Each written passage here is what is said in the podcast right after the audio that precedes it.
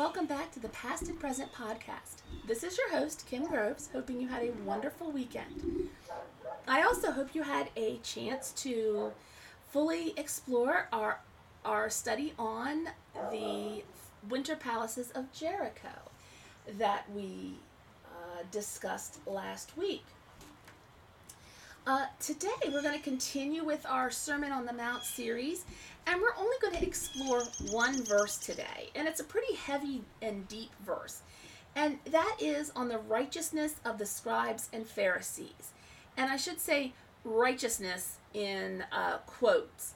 And this is in Matthew chapter 5, verse 20. So, again, using our Geneva 1599 Geneva Bible, I'm going to go ahead and read that uh, uh, verse to you. And I want to pardon uh, the dog barking. That is my neighbor's dog. Because one of the things about having a home studio is you get everything a home studio entails, which is the traffic and the dogs barking and the kids walking in. And it's just, that's the beauty of and wonder of having a, a home studio. Because I don't always have the luxury of being able to. Uh, record when my daughter's at school or my husband's working or I don't have kids around or my neighbor lets her dog out. So, uh, Matthew chapter 5, verse 20 is For I say unto you, except your righteousness exceed the righteousness of the scribes and Pharisees, ye shall not enter into the kingdom of heaven. And I'm going to read that again slowly.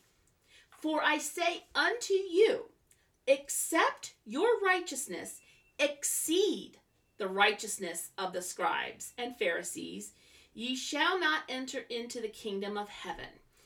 And the, the thing is, Jesus is saying this in a sense ironically.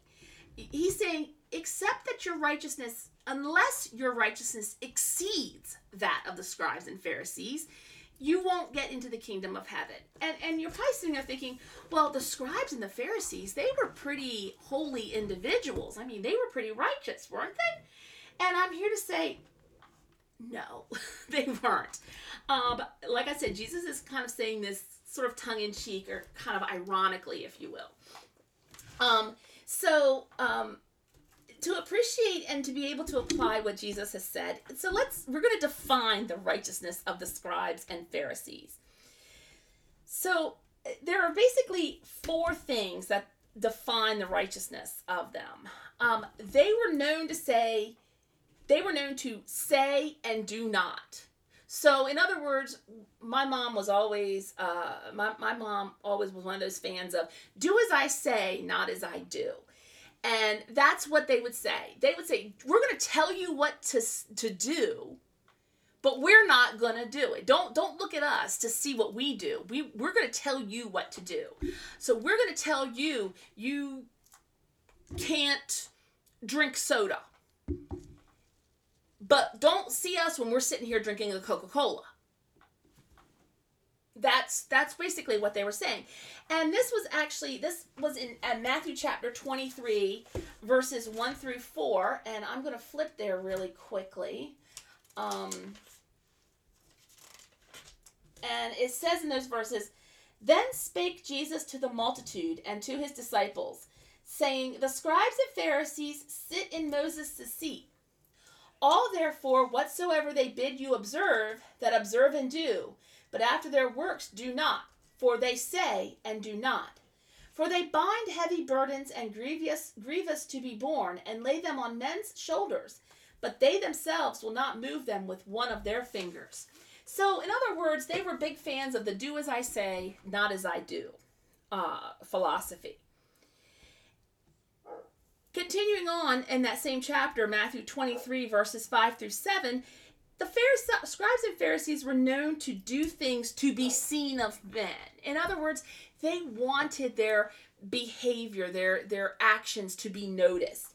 And and they enjoyed wearing uh, religious garments that separated them from others and delighted in having palace places and titles of honor. And and there are a lot of religious leaders out there that are doing this today. They want the trappings of the office, but they don't really exemplify the teachings of the office. And they they will teach a truth, but they don't often practice what they preach. So again, these these two things go hand in hand. the third thing is they were known to, to neglect parts of God's law. Uh, and this is in Matthew chapter 23, verses 23 to 24. In there are specific cases they would emphasize the lighter matters of the law while neglected neglecting the weightier commands. Or as we would kind of say today, they majored in minors and minored in majors. So, in, in other words, they were also big practitioners of the, um, how shall I say it? They were into the letter of the law, but not the spirit of the law.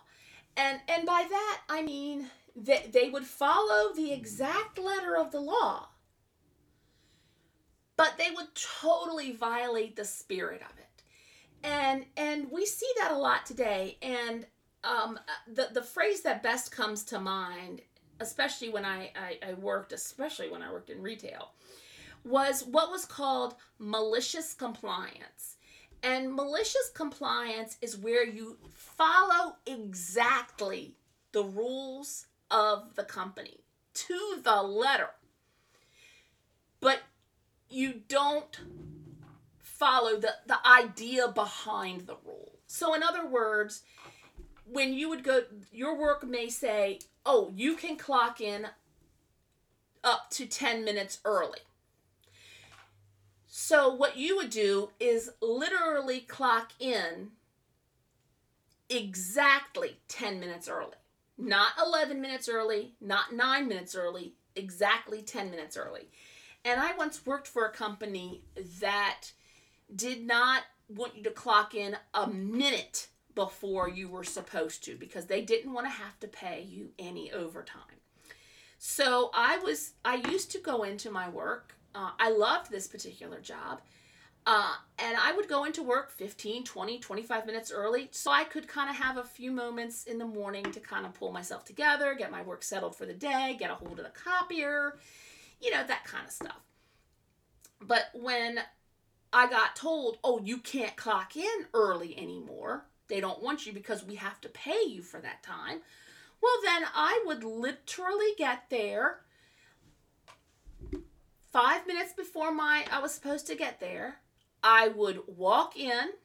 I would stand at the time clock until the clock hit the time I was supposed to clock in, and then I would clock in if somebody came up to me, another employee came up to me and asked me to do something job related uh, that was part of my job, I would say, No, I'm not on the clock.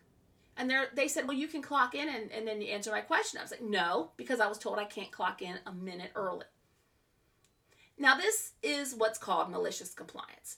I was following the exact letter of the rule, but obviously not the spirit. Could I have clocked in a minute early and not had any problems? Yeah, I probably could have. But doing exactly what you're told and not going outside those boundaries is what the Pharisees would would preach. They would also emphasize the little things. Oh, the little things are what's most important. And, I would make the case it's all important. So, but the problem is not only would they would they emphasize the little things, but they would totally neglect the big stuff. And you you can't do that. You have to be able to look at it all and realize it's all interconnected. The law is the law, regardless whether it's a major thing or a minor thing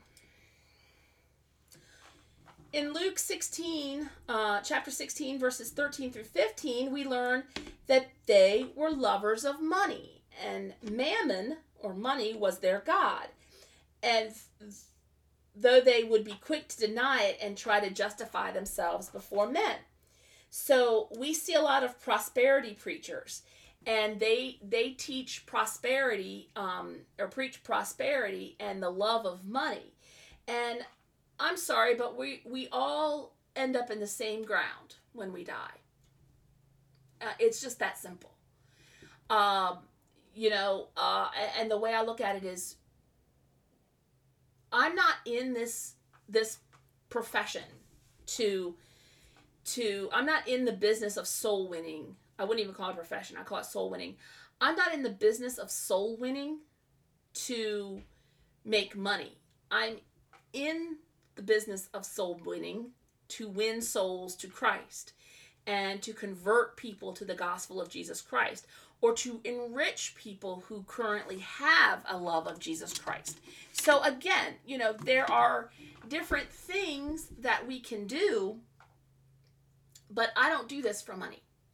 I've, I've told y'all I don't get paid to do this podcast. I do this because I want to. I want to share the word.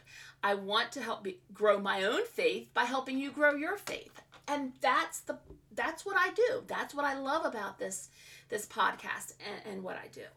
And do I somehow hope that this would get popular enough across the, the country or across the world that I will get people um, into my pod that, that will want to pay me to do this? Absolutely. Will I continue to do this podcast whether I get a dime or not? Yes, I will because it's what I feel called to do. And and you can't just yank someone's calling. And and um, you know, at some point I, I'll you know explore that a little bit uh, a little bit more. But right now, let's just suffice to say I do this because I love you all. I love the people. I love God. I want to share my relationship with Him. I want to help you build your relationship. So again, I'm not in this for the money. I'm in this because I love God. So, this is the level of righteousness the scribes and Pharisees had as a group. So, they're a pretty sad bunch. So, again, the bar, if we read the, uh, Matthew 5 20 again, it says, Unless your righteousness exceeds the righteousness of the scribes and Pharisees, you will by no means enter the kingdom of heaven. And that's a paraphrase. So, the thing is, the bar is really low here. Okay, so we have every hope of entering the, the kingdom of heaven because uh, we already know it, it, that we are following the laws, we're following the Bible. We, we do things without the without the expectation of, of getting anything in return from our fellow man. We we we do we do what we're supposed to do, where the scribes and Pharisees did not. So the bar for exceeding the righteousness of the scribes and Pharisees is very low. But we've we've already got it. So so the unironic part of this is Jesus is telling us, look, you're already holier than the scribes and the Pharisees because we know they're a bunch of hypocrites. We know they're not doing their you're not doing the right thing. So you're already there because you're sitting here listening to me. Jesus is saying. You're sitting here listening to me, you're learning from me, you are you are in the better place. You are choosing the better thing. Um so we're gonna actually uh and now we're going to uh because the kingdom of heaven demands a lot from us as we've, we've been studying. In the righteousness of the kingdom we learn that we cannot say and do not. We have to say it and do it. Uh, we cannot do things to be seen of men we cannot neglect any commandments of God's law, and we cannot be lovers of money. So, everything the scribes and Pharisees are, we cannot be.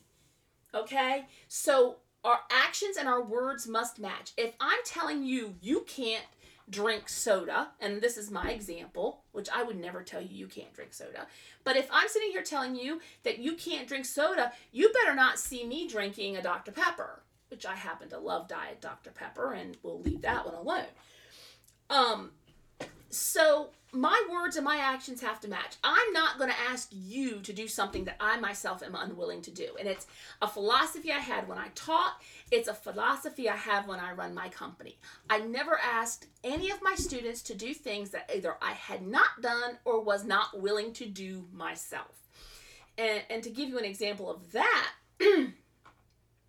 I uh, was teaching, what was it, 11th grade, I believe, American history. And uh, my students had this really big note card project they had to do. And it was broken down into a series of, uh, of sections that they turned in on a regular basis. So, and they, they, they said they balked at this project because it was like 500 note cards or some such business. I mean, it was ridiculous. And I said, okay, well, I want you to see me doing it. So I got my stack of note cards and my list of everything, and I sat there and I did the same daggone note cards that they did. And I showed them my note cards every week. And, or every two weeks, or whenever they were due, I had my little stack of note cards done. And they're like, wow, Miss Groves is sitting here doing these cards too. Yes, because I'm not going to sit here and do something or expect you to do something that I'm not willing to do. In my work life, for example, uh, a recent example is I had uh, a tenant come to me and ask me uh, they had were having an issue with their, their toilet, and um, I try I called an employee and I said I'm gonna try to get it get them through the weekend if you can come and take care of it on Monday morning because the, the employee was out of town. No problem. I don't mind doing that. I'm telling my employee, I'm not going to ask you to do something I'm not willing to do. So I went over there and I fixed the toilet and got it working enough to get them through the weekend. And then on Monday morning, the employee came in and they actually resolved the, the issue fully. We ended up having to replace the entire toilet, but that's another story.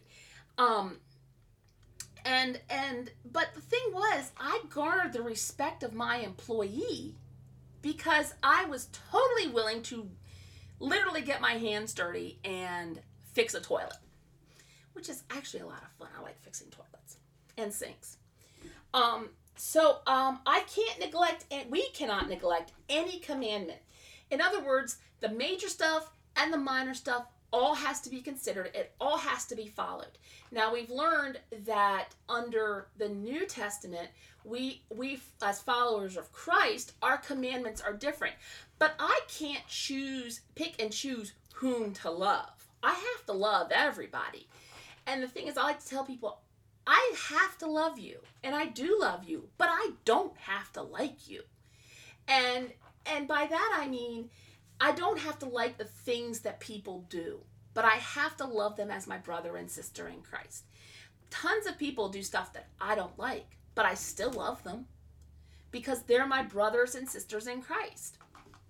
So I'm not neglecting the commandments by saying, you know, oh, I love you, but I don't love this person over here because they're doing something I don't like and you're doing everything I do like.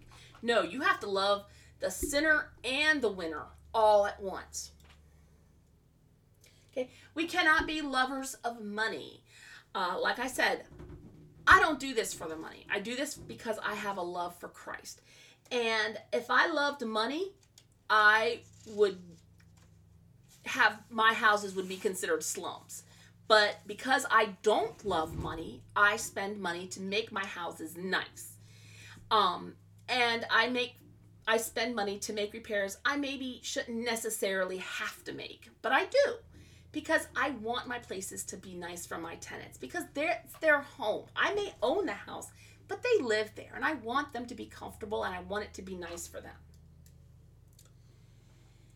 So, this one verse, there's a lot to unpack here.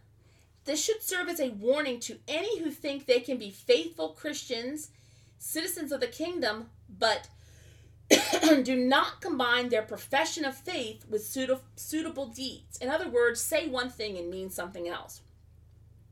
That they do not keep their personal, private lives consistent with their public appearance and profession. And they do note to make diligent effort to observe all that Jesus commanded and do not remain free from the enticement of uh, materialism. Okay? So, in other words, we do not combine our prof- profession of faith with suitable deeds. So, in other words, do and say what we mean, make our words and our actions match. We need to keep our personal, private lives consistent with our public appearance. So, what I do in private is exactly what you see in public. There's no disconnect here. And I'm not saying I'm perfect. Trust me, I've I've had a couple of Karen moments in my life, and I'll probably have a few more. But I don't go out and, as a friend of mine would say, act a fool. I do make a diligent effort to observe all that Jesus commands. And notice it says, diligent effort, not perfect effort. I make a diligent effort because we are all sin and fall short of the glory of God, but I do my best every day to try to observe all the commandments, even when it's hard. And even when it's hard is when we really have to make sure that we're following the commandments. Because we when it's hard it's when it's easy to say oh i don't want to do that. No you have to do it even when it's hard. And um, i remain free from the enticement of materialism. Yes i would love to be a millionaire. Who wouldn't want to be a millionaire? But i i can't take it with me and i i'm doing this from i do what i do for my child so she has a a better life and a better um, position when she's a little older and hopefully she'll learn good business habits from me in terms of running a business and dealing with the frustrations of a business. So without question then our righteousness as citizens of the kingdom must exceed that of the scribes and pharisees and i think even an objective view of ourselves should say, okay, well, I pretty much do all of that. So I'm already one step, I'm already a, a, a, step above this. But how can our righteousness be consistent with that demand by our King? It is possible only by the grace of God. His mercy provides forgiveness to those in Christ, and His strength makes it possible to live according to the righteousness of the kingdom of heaven.